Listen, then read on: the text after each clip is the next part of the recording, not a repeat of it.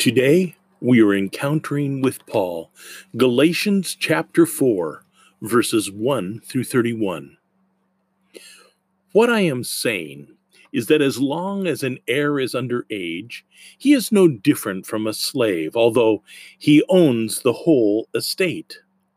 The heir is subject to guardians and trustees until the time set by his father.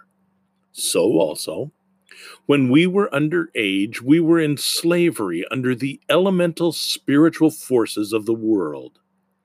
But when the set time had fully come, God sent his Son, born of a woman, born under the law, to redeem those under the law, that we might receive adoption to sonship.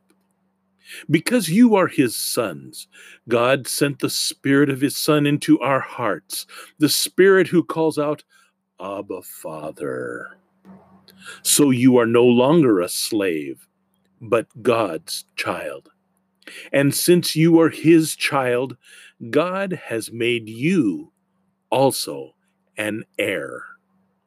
Formerly, when you did not know God, you were slaves to those who by nature are not gods.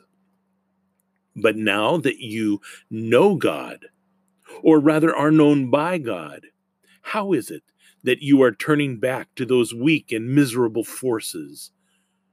Do you wish to be enslaved by them all over again? You are observing special days and months and seasons and years. I fear for you that somehow I have wasted my efforts on you. I plead with you, brothers and sisters, become like me, for I became like you. You did me no wrong. As you know, it was because of an illness that I first preached the gospel to you. And even though my illness was a trial to you, you did not treat me with contempt or scorn. Instead, you welcomed me as if I were an angel of God, as if I were Christ Jesus Himself. Where then is your blessing of me now? I can testify that if you could have done so, you would have torn out your eyes and given them to me. How have I now become your enemy by telling you the truth? Those people are zealous to win you over, but for no good. What they want is to alienate you from us, so that you may have zeal for them. It is fine to be zealous, provided the purpose is good, and to be so always, not just when I am with you. My dear children, for whom I am again in the pains of childbirth until Christ is formed in you. How I wish I could be with you now and change my tone because I'm perplexed about you. Tell me, you who want to be under the law, are you not aware of what the law says? For it is written that Abraham had two sons, one by the slave woman and the other by the free woman. His son by the slave woman was born according to the flesh, but his son by the free woman was born as the result of a divine promise. These things are being taken figuratively. The woman, women, represent two covenants.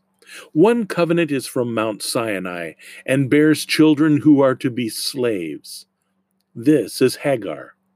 Now, Hagar stands for Mount Sinai in Arabia and corresponds to the present city of Jerusalem because she is in slavery with her children. But the Jerusalem that is above is free, and she is our mother. For it is written, Be glad, barren woman, you who never bore a child, shout for joy and cry aloud, you who were never in labor because more are the children of the desolate woman than of her who has a husband.